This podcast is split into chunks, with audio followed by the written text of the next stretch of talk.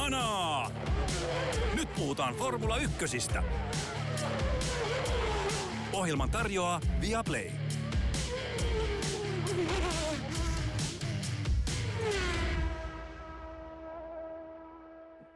Väliviikko on käynnissä F1-maailmassa. Sirkus siirtyy hitaasti, mutta varmasti Euroopasta takaisin Aasian puolelle, eli pitkälti niihin maisemiin, mistä tai tuhansissa kilometreissä mitattuna niistä maisemista, mistä kausi aloitettiin.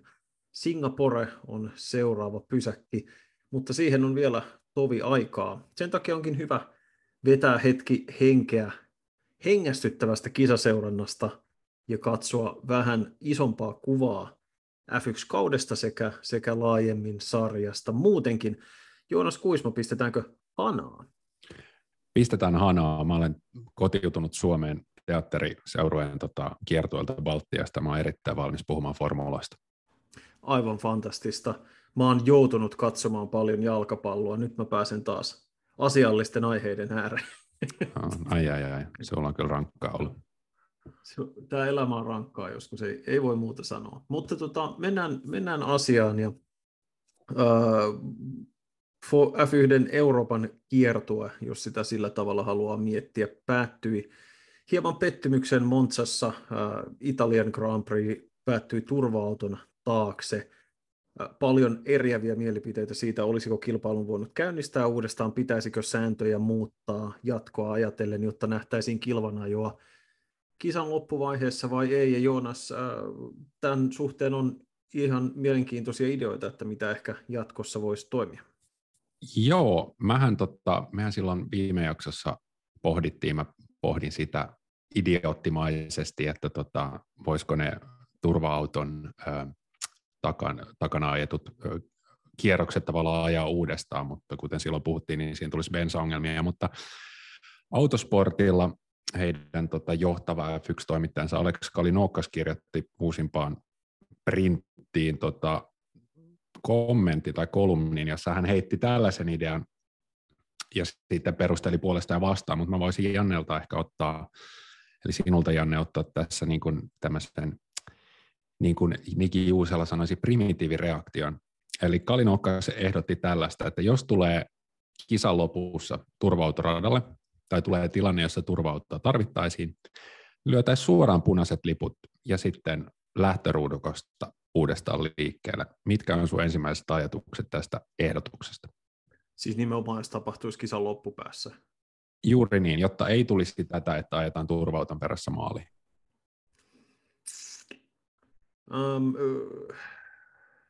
Kun tätä sulattelee hetken, niin siis se on ihan makea idea. Ja sitten toisaalta, turva-autokin tietysti vesittää isommankin johdon, että siinä mielessä aika se ja sama.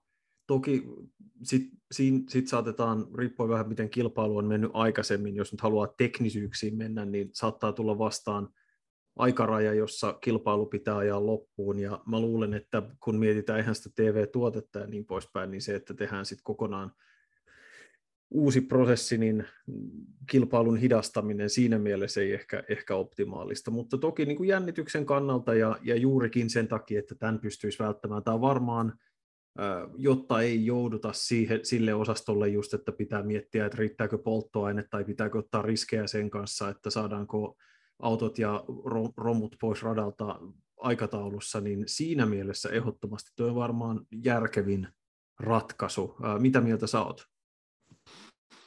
No siis, koska mä oon lukenut tämän koko kommentin, niin mulla on vähän kahtia jakaantuneet ajatukset. Eli tässä perustellaan sitä vastaan. No siis peruste puolesta on tietenkin se, että Kalinokkasin mielestä tämä turva-auton perässä maalin köröttely on hirveä antikliimaksi kisalle, ja hän ei haluaisi nähdä enää sellaisia lopetuksia. Toisaalta täällä päästäisiin myös siitä, mitä Abu Dhabissa kävi, hirveällä kiireellä yritetään sitten saada se 2 tai 1 tai 3 kierroksen sprintti siihen loppuun, jossa on myös omat ongelmansa, niin kuin viime vuoden jälkeen hyvin tiedetään. Mutta sitten ilmeisesti erityisesti hänen kollegansa aika vahvasti ollut sitä mieltä, että tässä on mahdollista, että saadaan niin sanotusti väärä voittaja. Ja tämä on ilmeisesti niin kuin F1-puristeille iso asia, että jos on Max Verstappen tai jos on Lewis Hamilton edellisellä kausilla ja on hankkinut loistavalla autolla ja loistavilla ajamisella vaikka puolen minuutin johdon, niin on täysin se ansainnut ja pitää niin kuin kunnioittaa sitä kilpailua. Että se, jos on hankittu selkeä johto, niin pitää kunnioittaa sitä, että sen saa myös pitää loppuun ilman teknisiä ongelmia. Toisaalta sitten nyt kun on nämä kulukatot ja muut, niin yksi selkeä riski tässä olisi esimerkiksi se, että saadaan joukkokolari, koska ne on todennäköisempiä tietenkin lähdöissä, kun kaikki ajaa sitten täysillä siihen ensimmäiseen mutkaan. Nämä oli niin kuin ne ehkä mulle parhaiten mieleen ja ne vasta-argumentit. Että tavallaan ehkä mun mielestä se keskustelu tämän ehdotuksen ympärillä olisi se, että halutaanko olla puristi, halutaanko nähdä tavallaan se oikea tulos vai halutaanko sitä TV-viihdettä. Ja kyllä mä ehkä kallistuisin siihen, että mä tykkään enemmän, kun lähdetään lähtöruudukosta punaisten lippujen jälkeen. Että saadaan, koska usein se kuitenkin se lähtö on sen kisan jännittävin tapahtuma, niin silloin mun mielestä olisi katsojana siistiä, että tällaisissa tapauksissa saataisiin vielä se uusi lähtö, saataisiin vielä yksi adrenaliiniruiske, koska mun mielestä tässä on kuitenkin lopulta kyse viihteestä. Mitä ajatuksia tämä herättää? On samaa mieltä. Periaatteessa tuossahan olisi, jos mä nyt en ole ihan väärässä, niin riippuen jäljellä olevien kierrosten lukumäärästä, niin tuossahan on parikin vaihtoehtoa, jotka mielestäni molemmat on ihan ok. Yksi on se, että lähdetään varikolta turva-auton takana, ajetaan se kierros turva-auton takana ja tehdään niin sanottu rolling start, eli käytännössä kuin lähdettäisiin turva-auton takaa, mutta ainoastaan niin, että pysäytetään kisa siksi aikaa, että kerätään romut pois radalta ja sitten ikään kuin jatketaan yksi kierros turva-auton takana, turva-auto tulee sisään ja sitten startataan niin sanotusti lennosta, jolloin siinä ei menetetä sitä normaalin turva-auton radalle tulon tuomaa elementtiä, eli sitä, että ei lähdetä lähtöruudukosta, ei ole mitään anti-stall-riskejä eikä mitään tollaisia. Pienempi riski ehkä ensimmäisen mutkan kolarista, mutta silti se kilpailun jännitysmomentti säilyisi. Ja siis mun mielestä ehkä keskeisin syy, miksi mä olisin sen kannalla, että joku tämän tyylinen järjestely tehtäisiin, oli se lähtöproseduuri sitten mikä hyvänsä, on varmaankin se, että siis se Abu Dhabin ratkaisun ehkä kylmin puoli kaikista sen lisäksi, että siinä ei ehkä nyt aivan täysin menty sääntökirjan mukaisesti, oli se, että koska se kisan tilanne oli mikä oli ja kaikki oli hyvin epäselvää, niin hän hävisi sen rengaspelin ja se oli se rengastilanne, mikä tavallaan tappoi sen mestaruushaaveen, koska Hamilton ei voinut siinä tilanteessa mennä varikolle, koska hän ei tiennyt mitä Red Bull tekee ja niin poispäin ja siinä on erinäisiä kysymyksiä. Se oli Red Bullille tavallaan helpompi tilanne ikään kuin, että tehdään päinvastoin tai reagoidaan siihen, mitä Mercedes tekee. Mikä ihan yhtä lailla, jos me mietitään sitä, että kilpailun johtaja, jos sillä olisi vaikka isokin johto, se menettää edun turva-auton takia joka tapauksessa. Se on itse asiassa huomattavasti tasapäisempää, että viedään ne autot sinne varikkoalueelle, jolloin mun käsittääkseni kaikki saa vaihtaa renkaat. Ja silloin kukaan ei saa epäreilua etua siitä. Ja me nähdään, kun se uusinta lähtö tulee 2 kierrosta 3, 4, 5 jäljellä, niin nähdään sitten, niin kuin sanotaan, että kaikki saa sen saman tilanteen toisin kuin se, että sen turva-auto tulee radalle ja sitten nähdään se lotto siitä, että kuka sattuu olemaan varikon kohdalla tai kuka ottaa riskiä, kuka ei, mikä on tietysti se on normaalia taktikointia, mutta jos haluaa käyttää tätä argumenttia tasapäisyydestä jotenkin tässä tilanteessa, niin ehkä siinä mielessä mä sitten varsinkin jos halutaan tuoda sääntömuutos. Tämä vähän niin kuin, mä ehkä vertaisin tätä ajatusta siihen, että amerikkalaisessa jalkapallossa muutettiin jatkoaikasääntöjä ja siellä on ikuisesti etsitty sitä kaavaa, että miten saadaan jatkoajasta mielenkiintoisempi, mutta samalla sellainen, että se ei ole epätasainen, koska liian usein siinä kävi vaan silleen, että yksi joukkue kävi etenemässä muutaman kytä jaardia, potkas potkumaalia ja peli loppui siihen ja se on tosi tylsää. Niin sitten tuli tämä sääntömuutos, että ainoastaan ensimmäisenä pallon saava joukkue voi päättää ottelun, jos ne tekee touchdownin. mikä mä en mene sille jenkkifutiksen spesifeihin tässä, mutta sitten sen jälkeen, sen ensimmäisen pallohallinnan jälkeen normaalit säännöt jatkuu, mikä on tavallaan täysin vasten mitään minkään johdonmukaisen urheilutapahtuman logiikkaa, että muutetaan sääntöjä yhtä yksittäistä hyökkäystilannetta varten vain siksi, että tehdään siitä kiinnostavampi katsojille. Mutta siis ennakkotapaus on olemassa, ja tässä ideassa on vähän sitä samaa, että ei, jos haluaa vaan ajatella sitä niin, että säännöt on sääntöjä ja kaikki pitää tehdä aina samalla tavalla joka tilanteessa, niin joo, fine, mä ymmärrän sen logiikan, se on vaan tosi usein tosi tylsää. Ja lopulta tässä asia, joka toimittajien pitää muistaa, kun me tehdään juttuja ihmisille, jotka kuuntelee meidän ohjelmia tai lukee meidän juttuja tai katsoo meidän ohjelmia tai urheilijat, jotka urheilee ja niitä katsoo miljoona yleisöä, niin niiden pitäisi tunnistaa, mistä se johtuu, että se raha tulee niiden tilille. Sitä ei tule, jos ihmiset ei katso niitä tapahtumia, niin lopulta kaikki, mikä urheilun ympärillä pyörii sen takia, että se kiinnostaa ihmisiä, jolloin yksi merkittävä, se ei saa olla ainoa lähtökohta, mutta merkittävä lähtökohta sille, että miksi sääntöjä muutetaan ja miksi asioita uudistetaan, on se, että pitää lähteä siitä, että mikä yleisöä kiinnostaa eniten. Joo, just noin se. Eikö muuten Tom Brady voittanut New Englandissa yhden Super Bowlin just tuolla jatkoaikasäännöllä? Otti ekana pallon ja teki touchdownin. En ole varma. Mun pitäisi tietää vastaus tuohon, ja vastaus on mahdollisesti. Se saattaa olla se Atlanta Super Bowl, mutta mä en rehellisesti nyt sä heitit tämän niin hyvään kohtaan, että mä en muista. Mulla on rajallisesti tiedot NFL:stä, mutta sen pelin mä katsoin.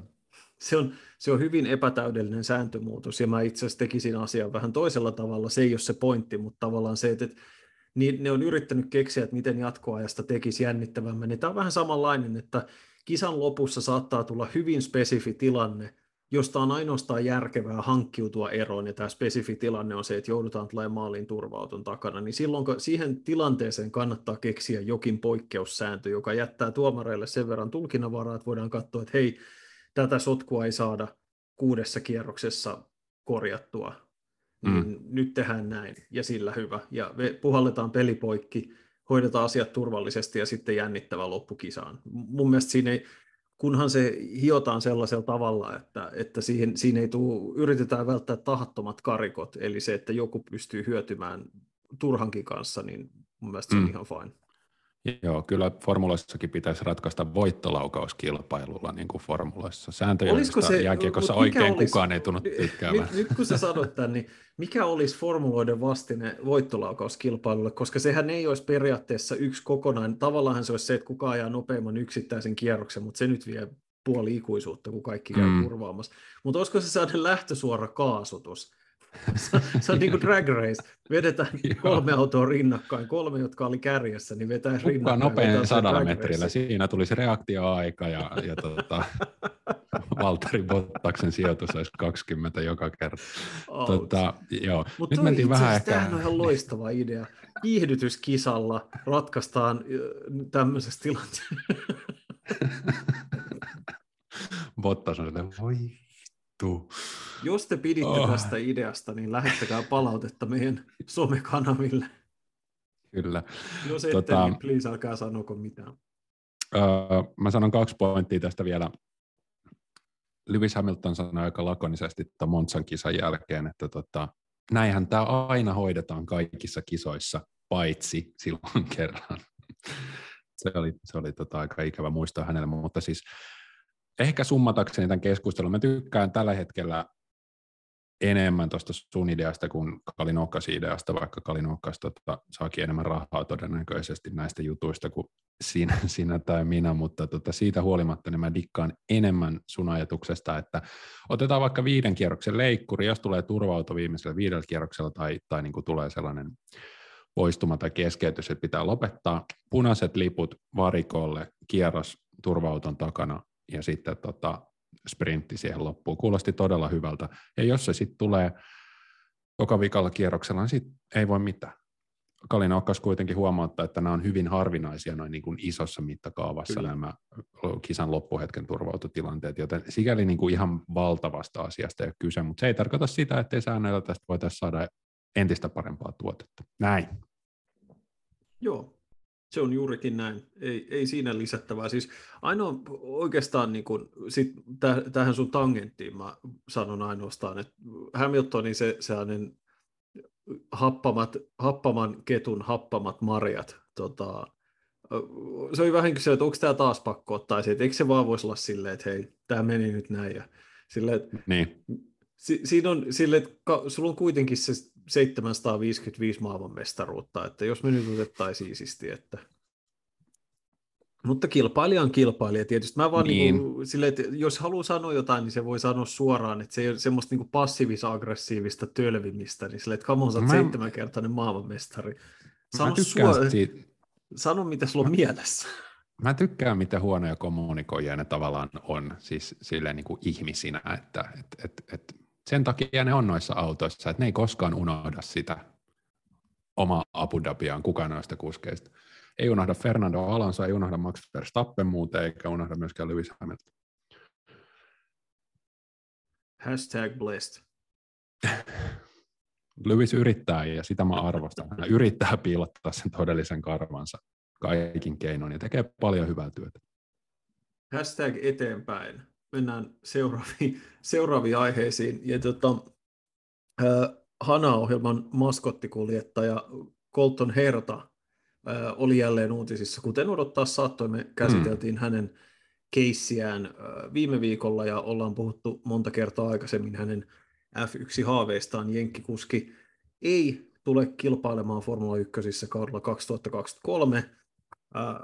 AlphaTauri, joka hänet halusi palkata, yritti selvitellä, että olisiko 32 superlisenssipisteen miehelle jotenkin hankittavissa joko puuttuvat pisteet tai jonkinlainen poikkeuslupa siihen, että hän voisi ajaa kilpaa sarjassa ensi kaudella. Ja F1-pomot tekivät, mitä eurooppalaisen urheilun perimmäiseen eetokseen useimmiten kuuluu. Silloin kun se on edukasta, sanotaan, että säännöt on sääntöjä ja niiden mukaan mennään. Ja Herta ei aja F1:ssä ensi kaudella, ja se tietysti avasi tämän F1 kuskipelin jälleen ihan uudenlaisella tavalla. Haluatko, Joonas, aloittaa siitä, että mitä tämä tarkoittaa näille AlphaTaurin ja muiden tallien ajopaikoille, vai siitä, että mikä tämä superlisenssijärjestelmän ydin oikeastaan on? No mä oikeastaan heittäisin palloa sun suuntaan, koska sä kirjoitit Ilta-Sanomiin mun mielestä tosi hyvän kommentin, joka otsikko oli, että Max Verstappen ja Kimi Räikkönen olisivat jääneet ilman F1-paikkaa. Järjetön systeemi nostaa väärät kuskit huipulle. Ja haluaisitko käydä läpi sun pääpointit tästä, koska se oli mun mielestä hyvä teksti. Kiitos. Mä voin lukea sen sanasta sanaan. Joo, se olisi tosi hyvää podcastia. Kyllä. Keskeistä oikeastaan on siis se, niin kuin meidän kuulijoista suurin osa varmastikin tietää, niin F1 superlisenssijärjestelmään tarvitaan 40 pistettä edellisen 3 kauden ajalta, ja voittamalla erinäisiä turnajaisia tai kilpailuja tai ajamalla F1-testejä tai sijoittumalla hyvin kerää sitten näitä pisteitä. Ja tässä pisteikössä eurooppalaiset, tai oikeastaan ehkä pikemmin voisi sanoa, että kansainvälisen autoliitto FIAn alaiset kilpailut on erittäin vahvasti edustettuna sen suhteen, että mistä saa hyvin pisteitä. Ja siis jos Max Verstappen ja Kimi Räikkönen, muistaakseni Kimi Räikkösen merkittävin ajosaavutus alemmissa formulaluokissa oli Formula Renault mestaruuskilpailun hyvä sijoitus. Hän, eli siis siihen aikaan ei ollut F2 ja F3 ei ollut se F3, miksikä se mielletään nyt, mutta F3 ja F3000 taisi olla ne merkittävimmät junioriluokat siihen aikaan edelleen. Niin Räikkönellä ei olisi ollut mitään asiaa F1:iin silloin. Siitähän käytiin aika pitkä kohu silloin 2001 vuodenvaihteessa, että voiko näin kokemattomalle kuskille antaa paikkaa Formula 1:ssä, ja sitten lopulta järjestyi sen verran paljon näitä kilometrejä, että hän sen lisenssiin sai, ja mä luulen, että kaikki tuli siihen tulokseen, että hei, aika hyvä. Ja Max Verstappenin kohdalla oli pitkälti sama, ja Verstappenhan ei tainnut olla edes 18 vielä silloin, kun hän sai superlisenssiinsä, ja itse asiassa Verstappenin nuori ikä siitä huolimatta, että hän oli erittäin hyvä kuski, johti siihen, että nykyisin pitää olla vähintään 18-vuotias, että saa F1:ssä ajaa. Niin tuossa on niitä perus hommia, mutta tavallaan jos me katsotaan sitä perusasetelmaa siitä, että Colton Herta on ajanut IndyCar-sarjassa, hän on 22-vuotias eli verraten nuori kuski, mutta hän on ajanut IndyCar-sarjassa tähän mennessä vakituisesti vuodesta 2019, eli hän on ajanut nyt 4 oikeastaan täyttä kautta. Maailman aika yleisesti pidetään toisiksi vaativimmassa tämmöisessä tai open wheel racing-sarjassa. 1/3 ja 1/5 tänä vuonna ei tule yhtä hyvää, hän oli 10. vasta. Niin,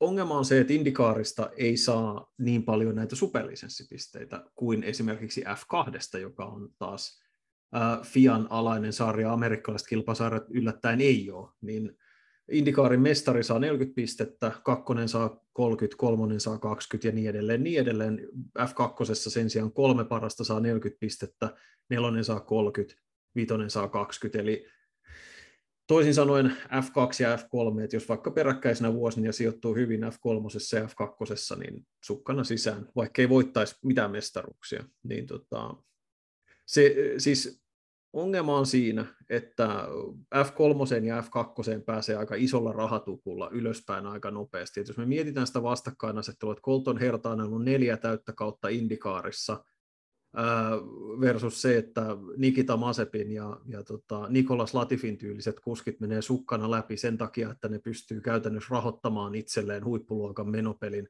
F2-sarjassa. Niin jokainen voi miettiä, että onko tämmöisessä systeemissä mitään järkeä. Sori, tässä tulee, mä aloitan tällaisen tylsällä monologilla, niin haluatko sä hypätä tähän väliin tässä kohtaa? Niin no siis mä mietin nyt tätä Colton Hertaa vaikka tai Pato O'Wardia. Et toki mä ymmärrän sen, että tämän systeemin kolikon kääntöpuolena on se, että jokaista poikkeuslahjakkuutta, jokaista Kimi Räikköstä ja Max Verstappenia kohtaan on sitten 10 tohtoria, joista säkin mainitsit, että aikaisemmin pääsi todella heikkoja kuskeja F1, ja sen takia varsinkin huonompi talleihin, ja sen takia on tehty tämä superlisenssisääntö aikoinaan. Mä ymmärrän, että kolikon kääntöpuolena on se, että jos sitä ei valvota tai ei ole tällaista järjestelmää, ei ole yhteisiä sääntöjä, niin sitten siellä voi olla kaikenlaista seppää radalla, ja silloin tulee ymmärrettäviä turvallisuusriskejä ja niin edespäin, mutta siis kyllä tässä nyt joku järki pitäisi mun mielestä olla. Jonkinlainen porsaanreikä, että maailman parhaassa autourheilusarjassa olisi maailman parhaat kuskit aina. Koska siis se, sano vaan. Niin siis kun ongelmahan on se, että F2 on esimerkiksi aika tiukat säännöt sen puolesta, että puolustava mestari ei saa palata sarjaan. Se, siis F2 tarkoitus on toimia tietysti ponnahduslautana eteenpäin, mutta se on nimenomaan ponnahduslauta ja se ei ole semmoinen aktiivinen kilpasarja. Eli toisin sanoen siinä, missä IndyCarissa Joseph Newgarden tai Scott Dixon tai Will Power, jotka on voittanut paljon viime vuosien mestaruuksista, ne voi tulla takaisin niin monta kertaa, kun ne huolitaan takaisin. Niin sitten taas esimerkiksi Oscar Piastri, joka voitti vuosi sitten, niin hän ei saanut tulla takaisin tietenkään. Nyt kundi, joka voitti nyt mestaruuden, mä tietysti heti unohdin hänen nimensä, kun se pitäisi muistaa. Ootas nyt, mielenkiintoista googletuspodcastorointia. Felipe Drugovich, brasilialaiskuljettaja. Hänhän suorastaan aneli F2-pomolta, että saanko mä tulla takaisin, koska hän tiesi, että hänellä ei ole Formula 1 mitään asiaa, ja häntä ei sitten taas ehkä kiinnosta mennä ajamaan urheiluautosarjaa sen takia, että hänellä ei ole ajopaikkaa Formula 1. Mutta kun hän sanottiin, että et sä saa tulla takaisin, säännöt on sääntöjä. Ja muistetaan, että viime kaudelta Guan Yu, joka sijoittui 3. 40 superlisenssipistettä, tervetuloa Formula 1. Tai Robert Schwarzman, joka hän myös niin kuin totesi, että hän oli pari vuotta sijoittunut hyvin F2, hän sijoittui toiseksi. Mulla on tarpeeksi superlisenssipisteitä, kiitti moi. Eli toisin sanoen F2 tänä vuonna, kun Drugovich voitti, niin ei ollut enää parasta mahdollista nuorta kilpailuvastustajaa, toisin kuin esimerkiksi mainitulla O'Wardilla ja Hertalla, jotka kilpailee koko ajan sen niin kuin parhaita mahdollisia kilpailijoita vastaan siinä sarjassa, jolloin se logiikka siitä, että hei mä olin F2-sarjan 3. nopein ja sain 40 superlisenssipistettä, ei pidä vettä ihan yhtä hyvin kuin se, että jos saat vaikka IndyCarissa 3., 4., 5. tai 6, koska se on niin paljon vaikeampaa, että jos sä olisit pistänyt Oscar Piastrin ajamaan tänä vuonna ja Schwarzmanin ja Guan Yuzun tai Dan Tictumin, jotka oli top 4, niin olisiko Drugovich voittanut mestaruutta? Niin. Ja niin poispäin, ja mennään siitä alaspäin. Ja sen sijaan nyt meillä on taas 3-4 uutta tyyppiä, joilla on superlisenssipisteet täynnä, ja taas vaikeampi polku muista sarjoista tuleville. Et niin kuin F2 on vähän niin kuin jos Kanadan juniorijääkiekkoliiga olisi sellainen, missä saa pelata vain yhden kauden, tai yliopistokoripallosarja, jossa saa pelata vain yhden vuoden, jos on tarpeeksi hyvä. Ja sitten taas IndyCar on enemmän niin kuin jääkiekko SM-liiga, jossa pelataan niin kuin kovia ammattilaisia vastaan. Mutta siis kun musta se F2 kasvattajasarjusto on jotenkin järjettöntä, koska sitten se on vähän niin kuin suppilo, joka pusertaa vettä puolen litran pulloon, joka on jo täynnä vettä. Ja sitten nämä jätkät on jossain niin kuin testikuljettajina tai ajaa jotain simulaattoria. Tai pahimmassa tapauksessa johtuu Formula E sarjaan ajamaan, josta Nick de Vries voi kertoa, että kuinka helppoa sieltä on sitten ponnistaa takaisin kohti F1, että se ei toimi. Ja siis se, mikä mua raivostuttaa eniten tässä koko kuviossa, on se, että nyt tuoreimmassa Autosportissa oli myös uutinen, että Haas harkitsee Nico Hülkenbergia kuskikseen. Ja meidän yhteinen kollega Pekka Holopainen käyttää aina tällaista vertausta, että ei ole niin syvää Mariaanien hautaa, josta niin kuin Nico Hülkenberg ei pomppaisi ongen kohona takaisin pinnalle. Jos Nico Hülkenbergia oikeasti harkitaan ensi kaudeksi sarjaan, niin siis eihän moottoriurheilussa voi olla tällaista talenttipulaa, että tämä jätkä, joka on ihan ok kuski, mutta siihen on syynsä, miksi hän ei ole ajanut kuin satunnaisia kisoja viime vuonna. Ja joku tässä nyt mättää. Ymmärrätkö, mitä tarkoitan Hülkenbergin suhteen? Joo, tämä on osittain juuri se ongelma, että jos Haas esimerkiksi, Haas on nyt ajo tietysti viime kauden 2 tosi nuorella kuskilla, ja nyt hellis Mick Schumacher ja kokenut Kevin Magnussen, ja mun mielestä he on enenevissä määrin väärässä sen suhteen, että Schumacher on tehnyt liikaa virheitä, ja meidän täytyy pitää Kevin Magnussen, koska Schumacher ajaa koko ajan paremmin ja paremmin, mutta niin kuin se ajatus siitä, että koko ajan pitää tulla takaisin ja kierrätetään niitä vanhoja tuolileikissä pyöriviä konkareita, se johtuu osittain siitä, että sieltä putken toisesta päästä ei tule riittävän hyviä kuskeja, jotta nämä voisi olla sitä mieltä, että otetaan se riski. Että jos me niin kuin voidaan miettiä sitä asiaa vähän toisella tavalla, siihen on syy, minkä takia, ja se ei ole pelkästään markkinointi, että minkä takia AlphaTauri halusi palkata Colton Hertan, eikä jotain kuskia ensisijaisesti Red Bullin omasta kuskiakatemiasta. Heillä on massiivinen kuskiakatemia, joka takoo talentteja ihan joka puolelle ja kierrättää kuskeja. Sieltä he ei katsoneet yhtäkään heistä valmiiksi siihen hommaan. Ja nyt se saattaa olla, että se paikka menee sitten lopulta Liam Lawsonille, mutta jos Liam Lawson olisi ollut niiden mielestä niin älyttömän hyvä, niin eihän ne olisi koko Colton Hertaa silloin ottanutkaan siihen tavallaan valmistelemaan. Se jo itsessään indikoi siitä, että siellä aletaan kaapia sitä, ei nyt pohjaa, mutta sillä tavalla, että sieltä ei tällä hetkellä F2 ei ehkä sit ole riittävästi sellaisia valmiita talentteja, ja jos sitä ei nähdä semmoisena paikkana, mihin voi jäädä kilpailemaan, vaan parissa vuodessa pitää lähteä sit muualle etsimään uusia haasteita, niin sen ei pitäisi olla silloin se sarja, joka on ylivoimaisesti korkeimmille rankattu, kun näitä superlisenssipisteitä jaetaan. Se on mun mielestä pitäisi olla ihan päivänselvää, että edes Formula Estä ei saa samalla tavalla pisteitä kuin F2, mikä tuntuu ihan uskomattomalta. Että Formula Estä saa vielä huonommin pisteitä kuin IndyCarista, mikä tuntuu jotenkin ihan älyttömältä. Tai sitten jos me vaikka ajatellaan, okei, se on tämä Japanin oma formulasarja tai superformulasarja, sieltä on myös hyvin vaikea päästä, mutta periaatteessa se, että F2 arvo on nostettu noin korkealle, ja sitten se on lopulta kuitenkin pikkasen epäkilpailtu sen takia, että sieltä lähtee niin paljon kuskeja sitten näihin niin sanottuihin ammattilaissarjoihin ajamaan aikuistenkin. Se sun vertaus oli ihan loistava siitä, että se on vähän niin kuin sulla olisi A-junnujen SM-liigajoukkue ja SM-liigajoukkue.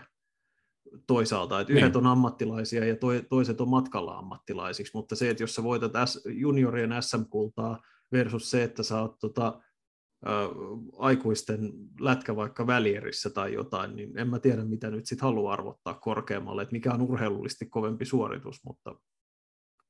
Juuri näin. Mutta tässä on musta... Tai mun mielestä tässä on kyse siitä, että FIA haluaa suojella niin sanotusti omia tuotteita. Eli sitä, että koska he tallit panostaa valtavasti nuorten kuskien kehittämiseen, ja FIA nimenomaan hallinnoi Formula E:tä, Formula 3 ja Formula 2, jotka on 3/4 ylimmästä superlisenssipisteitä kerryttävästä sarjasta, ja 5. eniten on tämä World Endurance Championship, eli kestävyysautokilpailusarja, mikä on myös FIAn alainen sarja. Mitä mieltä sä oot? Onko tämä foliohattua vai onko tässä jotain perää? Ei siis, sä oot ihan oikeassa, käytit termiä eurooppalainen ylimielisyys, ja se oli musta niin kuin, olit ihan oikeassa siinä, noihan se menee, ja rahastahan tässäkin tietenkin sitä loppupeleissä on kyse. Mä haluan vielä nostaa tästä Haasin Hülkenbergin spekulaatiosta Günther Steiner, eli Haasin tallipäällikön kommentin liittyen tähän asiaan, joka mun mielestä summaa tämän tilanteen aika hyvin. Everybody with a super license is on the list, eli listalla heidän kuskikseen. I think Hülkenberg is a candidate like all the other ones because he's got a super license.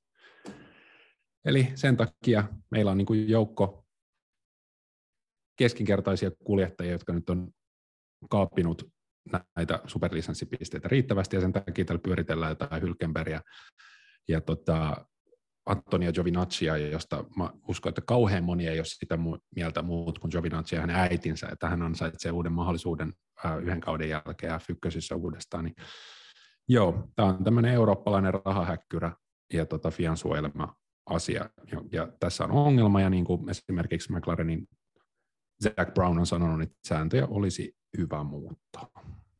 Joo, Graham Rahal, joka on amerikkalaisia kilpaa jo legendoja, sanoi, että eurooppalaisia kiinnostaa amerikkalaisten rahat ja TV-katsojamäärät ja se huomio, mutta kuskit ei kelpaa, että onhan siinä yhtälössä jotain aika käsittämätöntä sitten kuitenkin. Kyllä.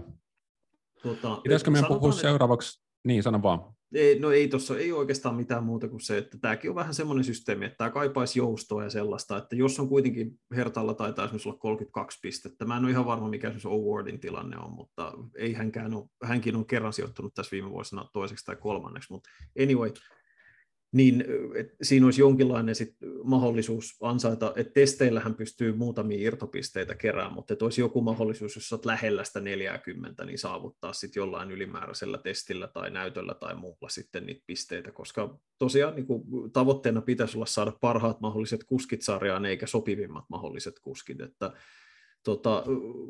tämä mun lempiesimerkki, eli Nikita Mazepin, niin hän ei sijoittunut missään oikeasti kovassa kilpasarjassa erityisen hyvin ennen tuloaan Formula 1, mutta Mazepin myös kiersi erittäin kuumeisesti sattuneesta syystä hirveän määrän eri sarjoja, jotta hän pystyi kartuttamaan niitä superlisenssipisteitä riittävästi.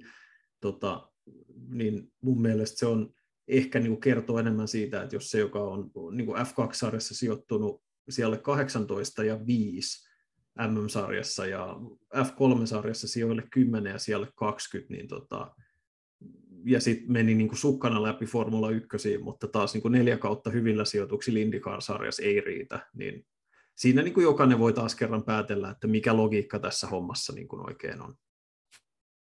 Juurikin näin. Ja tavallaan tämän superlisenssisysteemin piti nimenomaan estää tällaiset tilanteet, mutta kun tosiaan, jos on riittävästi fyrkkaa, niin sä voit lentää ympäri maailman ajamassa niin paljon kisoja, että niitä pisteitä tulee.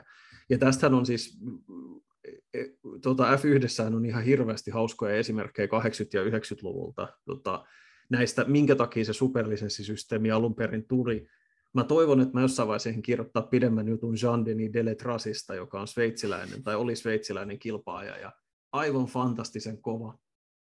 Hänen mukaansa käytännössä nimettiin aikoinaan vanha 107% sääntö, eli tämä aikaajosääntö, että pitää olla 107% sisällä paaluajasta, että saa ajaa kilpailussa.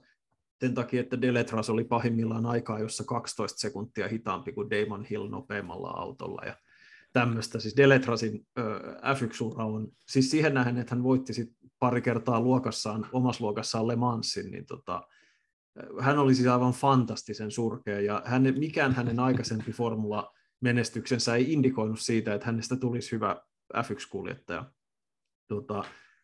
Niin siitä mä toivon mukaan joku päivä pääsen kirjoittamaan ihan vaan sen takia, että hän todella vaikutti vahvasti siihen, että F1:ssä säännöt muuttu moneen eri otteeseen ja monella eri tavalla. Että silloin kun häviää normaaleissa kelioloissa omalle tallikaverille aikaa, jossa 3-4 sekuntia ja parhaasta ajasta 12 sekuntia, niin kyllä silloin se pistää ihmiset miettimään, että toimiiko systeemi. Mä en tiedä, tarviiko mun mainita, että Deletras aina maksoi tallipaikastaan, kun hän totta kai.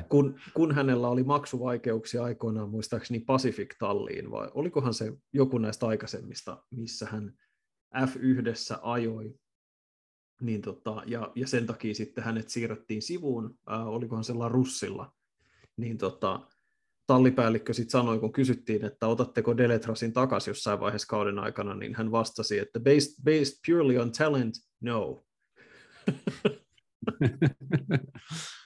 Mutta kyllä mua harmittaa, että yksi kikkailu ei onnistunut, ja se oli se, että et Alpine-talli olisi antanut testin Colton Hertalle, jotta hän olisi saanut superlisenssipisteet täyteen, jotta AlphaTauri olisi saanut Colton Hertan, jotta se olisi vapauttanut Pierre Gaslyn, jonka sitten Alpine olisi halunnut kuskikseen, niin se olisi ollut sellaista niin kuin parasta mahdollista F1-kikkailua ja politisointia. Me kuljetetaan, tai me voidaan testata teidän lupausta, että me saadaan sitten teidän toinen, koska se olisi ollut makeat, mutta ilmeisesti tämä ei nyt siis toteudu, eikö niin? Joo, ei se niitä pisteitä ei tulisi niistä testeistä riittävästi, että Herta saattaa joka tapauksessa ajaa McLarenilla itse asiassa testin, koska mikä on ihan mielenkiintoista, niin tässä tullaan loppukauden aikana näkeen monia uusia tai uusvanhoja nimiä F1-autojen ohjaamossa, koska täksi kaudeksi tuli tämä sääntö, että jokaisen tallin pitää ajattaa kahta niin sanottua tulokasta kertaalleen tämmöisessä vapaa-harjoitussessiossa. Me ollaan jonkun verran nähty niitä tässä kauden aikana, mutta yllättävän laiskasti tallit on niitä tässä vielä kauden alkupuolella ajanut. Ja Monzassahan nähtiin se erikoinen tilanne, että Aston Martin ajatti Nick de Vriesia FP1, ja se sitten hyvin pian hän hyppäsikin autoon, mutta se oli Williamsin auto, ja paikkaamaan sitten Álex Albonia, joka itse asiassa kärsikin siitä aika vakavia komplikaatioita. Ja joo, se oli aika järkyttävä juttu kuitenkin. Tulehtuneen umpilisäkkeen poistaminen pitäisi olla nykylääketieteellä aika rutiinitoimenpide. Kyllä, se oli tosi pelottava juttu kuulla sitten jälkikäteen siitä. Onneksi vaikuttaa, että hän on toipunut siitä ihan hyvin ja toivottavasti palaa pian kilparadoille, mutta De Vries on itse asiassa ajanut jo Mercedestä ja Aston Martinia, ja nyt hän vielä pääsi kisakuskiksi Williamsilla.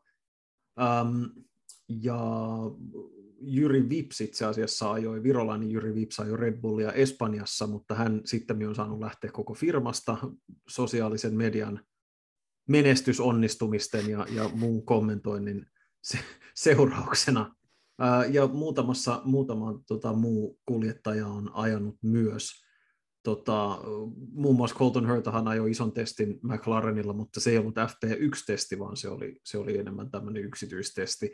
Mutta mä ajattelin kysyä sulta, Joonas, täällä on ihan mielenkiintoisia nimiä, joita esimerkiksi Autosport listasi, joita me saatetaan nähdä tulevissa kisoissa, mutta me tullaan näkemään aika paljon, ja se tekee harvoin näitä harjoituksia, jaksaa hän hirveän intensiivisesti tapittaa, mutta se on aina kiinnostavaa, kun nähdään uusia potentiaalisia nimiä F1-autojen ratissa. Joo, ja siis se mikä musta on kiehtovaa tässä säännössä, ja se, että miksi F1-tallit on laiskasti niitä käyttäneet, niin jotenkin ymmärtää tätä kautta se, että miten tärkeitä ne harjoitukset, joita me katsojina ollaan sillä, että no joo, perjantain harjoitukset ei välttämättä jaksa katsoa, ei oikein ymmärrä, että mitä sieltä ehkä pitäisi katsoa, mutta Autosport selitti tosi hienosti mun mielestä tätä kuviota, että alkukaudesta ne kaikki kokeneetkin kuskit oli aika sekaisin näiden uusien autojen kanssa, joten kaikille haluttiin antaa mahdollisimman paljon aikaa tottua niihin autoihin. Ja nyt on 6 kisaa jäljellä, ja seuraava kisa on Singapore. joka on teknisesti tosi vaikea rata, jossa on helppoa saada auto romuksi, mikä olisi tänä kulukattoaikana ihan katastrofi tässä vaiheessa kautta, joten esimerkiksi Singaporessa ei haluta ajattaa tulokasta. Tai sitten on, mä en nyt muista, oliko se Meksikossa vai missä, mutta on Pirelli rengastestit, sen takia pidempi kakkososio.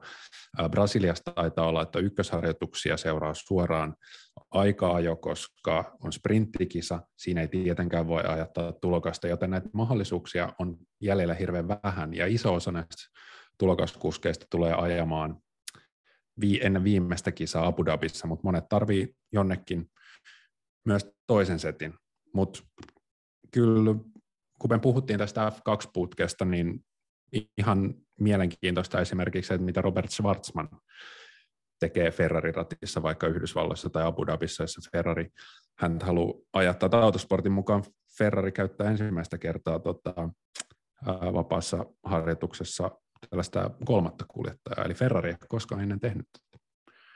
Onko sulla joku nimi, jota sä odotat innolla? No siis itse asiassa toi Schwarzman on kiinnostava, koska hänen nimi on pyörinyt tämmöisissä puheissa näistä, että ketkä voi olla näitä seuraavia lahjakkuuksia, mutta yksi, joka musta on hirveän mielenkiintoinen, on Alpinen Jack Doohan, joka hän itse asiassa, en muista ajoksi hän jo Budapestissa, mutta en tiedä ajaisiko hän myöhemmin myös Abu Dhabissa, ja hän on siis Alpinen näitä kuskilupauksia, joka sattuneesta syystä Oscar Piastrille suunnitellut FP1-ajot ei ehkä sittenkään toteudu, uskottai älä, mutta mä haluaisin nähdä mahdollisimman paljon Doohania, häntä pidetään vielä liian nuorena ja vihreänä ajamaan F1-sarjassa, mutta hän on äärimmäisen lupaava ja olisi hyvin mielenkiintoista nähdä tämmöinen, siis hänhän on jos en ihan väärin muista, niin moottoripyörälegenda Mick Doohanin poika, ja olisi erittäin makeata nähdä hänet taistelemassa tallipaikasta Alpinelle ensi kaudeksi, koska nekin kuviot on edelleen täysin auki, ja Gaslin siirto esimerkiksi ei ole täysin kai vielä sinetöity, mutta siinä on ehkä yksi tyyppi, ja sitten toinen, joka on ihan kiinnostavaa, on se, että mitä tekee McLaren näillä omilla, he ei ole vielä ajattanut mun mielestä ketään FP1 tällä kaudella, ja periaatteessa he varmasti haluaisi saada Piastrin siihen autoon, mikä olisi jo itsessään erittäin kiinnostavaa, mutta Alpine voi tietysti sanoa siihen, että no, enpä tiedä, jos he ovat oikein ilkeitä ja heillä on täysi oikeus olla ilkeitä. Se olisi erittäin kiinnostavaa nähdä Piastri joka tapauksessa kyllä F1-autossa, mutta toinen voisi sitten olla IndyCarin viime kauden mestari Álex Palou.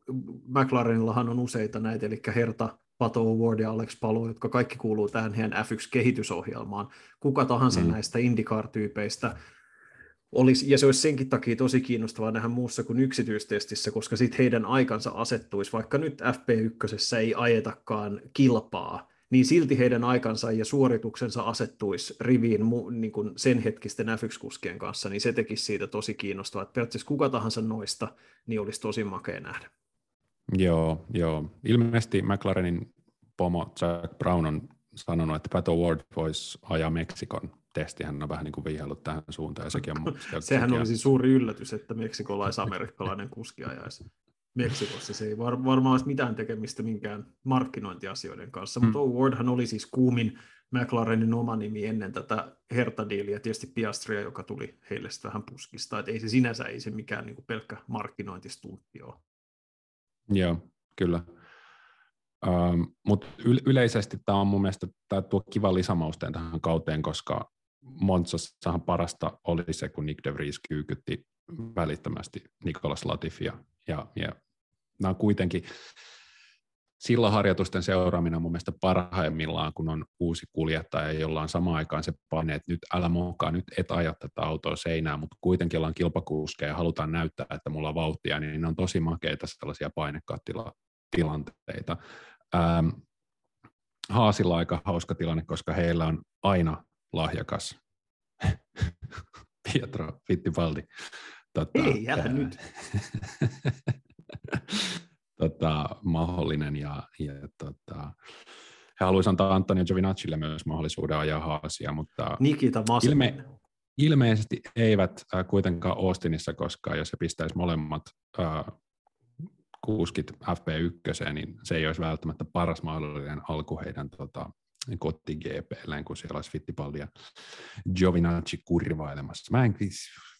Mulle jäi kyllä niin haljumaku Antonio Giovinazzista Alfa Romeolla, että mä en niin mieluusti häntä haluista. Mutta kaikki tämä keskustelu, mä olin viime viikolla järkyttynyt, kun mä en ollut ihan perillä tästä Mick Schumacher-uutisoinnista. Siis mä en ymmärrä Mick Schumacherin kohtelua, jos mä oon ihan rehellinen, että ihan, niin kuin, minkä takia Haas pallattelee jotain Giovinazziä tai Hülkenbergia. Eikö nyt kuitenkin Mick Schumacherilla ole sen verran näyttöä ja sen verran vielä upsidea, että sitä nyt kannattaisi katsoa, tai ainakin jonkun muun kannattaisi antaa hänelle mahdollisuus. Että se hämmentää mua, kun ei niitä parempia vaihtoehtoja nyt oikein vaikuta olevan tarjolla. Niin siis väkisinkin tulee mieleen, että sitten tässä on jotain kulisseissa ongelmia, koska tuntuu ihan järjettömältä, että varsinkin kun Schumacherin kurssi tänä vuonna tuntuisi olevan nousussa, että sitten jollain lailla että se ajamiseen liittyvien asioiden takia karjutuisi tämä yhteistyö ja sen takia, että tuodaan sisään joku muutamaan kertaan väläytellyt kehäraakki kaikella kunnioituksella, mutta siis ja tosiaan Antonio Giovinazzi, joka jos käytetään tällaista italialaista autovertausta, on jotakuinkin yhtä kiinnostava kuin Fiat Panda, niin kuin, missä ei ole tavallaan auto, jossa ei ole mitään vikaa, mutta siinä ei ole myöskään mitään kauhean kiinnostavaa, se vaan on. Ja niin mä luulen, että ainoa millä Giovinazzi päätyy siihen autoon on se, että Ferrari maksaa siitä, että Giovinazzi ajaa siinä. Ja tämähän on sellainen vuosi ensimmäistä kertaa aikoihin, kun Ferrari ei saa päättää, kuka Haasin autoa ajaa. Niin se voi myös olla ihan sen takia, että kun Schumacher on aikaisemmin ollut Ferrari siihen määräämä kuski, niin nyt he sitten vaan toteaa, että me halutaan ottaa meidän oma tyyppi. Se on oikeastaan ainoa mitä mä keksin. Giovinazzi ja Hülkenberg ei ole myöskään yhdellekään tallille sellaisia kuljettajia, jotka vie sitä tallia eteenpäin, ja vaan pitää ehkä sen tietyn levelin. Ne on ehkä niin kuin jossain määrin luotettavia keskinkertaisia kuljettajia, jotka pystyy viemään sen kauden läpi, mutta ei ne tarjoa tallille mitään sellaista kiinnostavaa niin kuin upsidea, niin kuin sanotaan englanniksi, että sieltä voittaisikin sitten yllättää. Mutta mun on vaikea uskoa, että mä edelleen jossain odottelen vielä niin kuin Haasin ja Schumacherin sopimusta, mutta ilmeisesti sitä nyt ei sitten ole tulossa. Kyllä mäkin haluaisin nähdä lisää Mickiä. Jos mä olin alkukaudesta, sä olit vielä kriittisempi kuin mä olin, mutta alkukaudesta näytti siltä, että eväät on syöty, mutta kun häntä verrattiin Magnusseniin, mutta kyllä mä oon syttynyt tästä loppukesän ja syksyn formista. Toivon, että myös Haas, koska Schumacherissa on kuitenkin niin paljon kiinnostavampaa kuin sitten näissä muissa vaihtoehdoissa, ainakin joita on palloteltu. Jos mennään ihan kuljettajamarkkinoiden muihin osiin, niin mun mielestä yksi erittäin mielenkiintoinen paljastus tällä viikolla oli se, että Nick de Vries vahvisti käyneensä neuvottelua myös AlphaTaurin kanssa. Eli siis Nick de Vries, mies, joka on 27-vuotias ja vuosikausia painiskeli sen kanssa, että hän ei yksikään F1-talli palkannut, ajaa yhden nappikisan, niin nyt hänen perässään tiettävästi on Williams, Alpine, AlphaTauri ainakin. Kyllä. Niin onhan tämä ihan huikea tilanteen muutos, ja täytyy taas nostaa hattua Helmut Markolle siitä, että hän oli ensimmäisenä tietysti kertomassa sormi pystyssä, että täältä tullaan. Joo, mutta mun mielestä niin Nick de Vries tai sitten Álex Albon, joka oli tämmöinen toinen päähän potkittu kuljettaja, että niin kuin, ne on sellaisia kuskeja, joita häntäpään tallienkin kannattaa tai keskikastin tallien kannattaa kiinnittää, ottaa kuskeikseen, koska heidän avullaan voidaan sitten saavuttaa jotain niin kuin parempaa kuin näiden kehäraakien kanssa. Että se on yksi tämän kauden hienommista tarinoista, tämä Nick de Vriesin tarina. Ja toivon todella, että hän pääsee ainakin johonkin talliin, mutta pääsisi sitten tietysti mahdollisimman hyvään talliin. Mutta kenethän sitten niin kuin AlphaTaurilla, olisiko se sitten niin kuin Tsunoda ja Gasly, mun on taas vaikea nähdä, että minkä takia AlphaTauri nyt sitten päästäisi Gaslista tässä irti, miten tämä kuvio nyt menisi? Niin, eli siis sehän voi olla, että he on jo sopinut kuitenkin siitä, että Alpine ostaa Gaslyn sopimuksen ulos, ja se voi olla, että Gasly on pyytänyt päästä ulos diilistään, jos on silleen, että se on kuitenkin Alpine, olisi askel eteenpäin, niin ehkä he katsovat, että kun niitä vaihtoehtoja yhtäkkiä on useampia, niin ehkä se ei ole pakko olla pelkästään Colton Herta, vaan se voi myös olla joku muu. Ja de Vriesillähän sinänsä AlphaTauri olisi hyvin looginen laskeutumispaikka. Toki Aston Martin on kiinnostava, tai anteeksi ei Aston Martin, kun siis toi Williams on kiinnostava, tai Alpine voi olla kiinnostava. Toki miksi Alpinelle varmaan de Vries olisi ajankohtainen ainoastaan, jos tämä Gasly-neuvottelu ei menisi maaliin. Mutta AlphaTaurissa on kelle tahansa kuskille tällä hetkellä se kiinnostava puoli. Gaslyn ovihan Red Bullille lyötiin aika selkeästi kiinni moneen otteeseen. Mutta just se, että siis Sergio Perez ei kuitenkaan ikuisesti jatka Red Bullilla. Että jossain vaiheessa se ovi aukeaa siihen toiseen Red Bullin autoon. Ja ihan selkeästi tilanne on se, että tässä Red Bullin kuljettaja-akatemiassa, että Tsunoda vähän polkee paikallaan, ei ole nähty mitään sellaisia supernäyttöjä. Ja niin kuin sanottu, niin sieltä AlphaTaurin omasta akatemiasta hekään ei vaikuta olevan kauhean luottavaisia, että sieltä kukaan olisi valmis.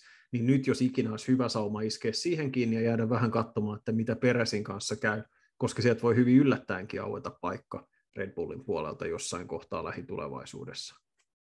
Joo, jos tämä kuskipeli menee niin, että Gasly siirtyy Alpinelle ja sitten Nick de Vries nyt vaikka menee AlphaTaurille, niin mun mielestä tämä pitäisi ehdottomasti hoitaa niin, että AlphaTauri twiittaa, että olemme tehneet sopimuksen Pierre Gaslyn kanssa ensi kaudesta, johon sitten Gasly twiittaa, että en ole tehnyt sopimusta AlphaTaurin kanssa ajan Alpinella ensi kaudella. Näin nämä pitää hoitaa nämä hommat.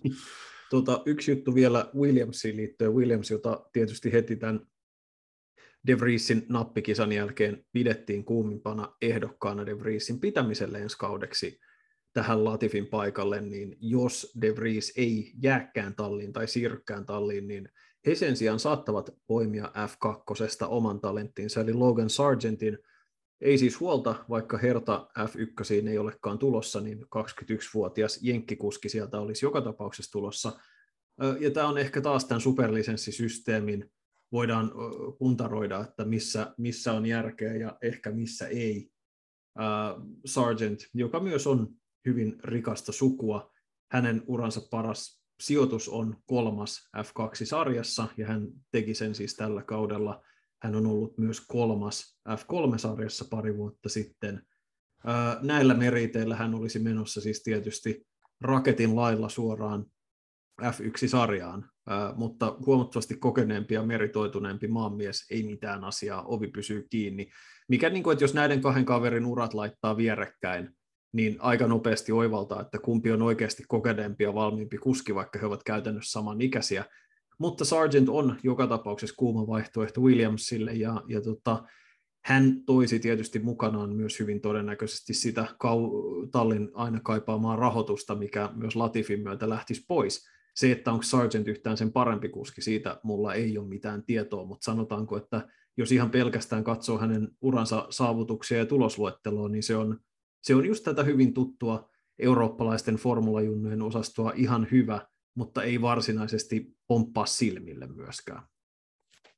Mä luulen, että tämä summaa aika hyvin meidän tämänpäiväisen keskustelun. Jossain kohtaa, jossain jaksossa haluan antaa vielä iltasanomalaisen välituomion tästä kaudesta, mutta pitäisikö me jättää se seuraavaan tai johonkin seuraavista jaksoista ja pistää tänään peruuttaa autot takaisin pilttuuseen?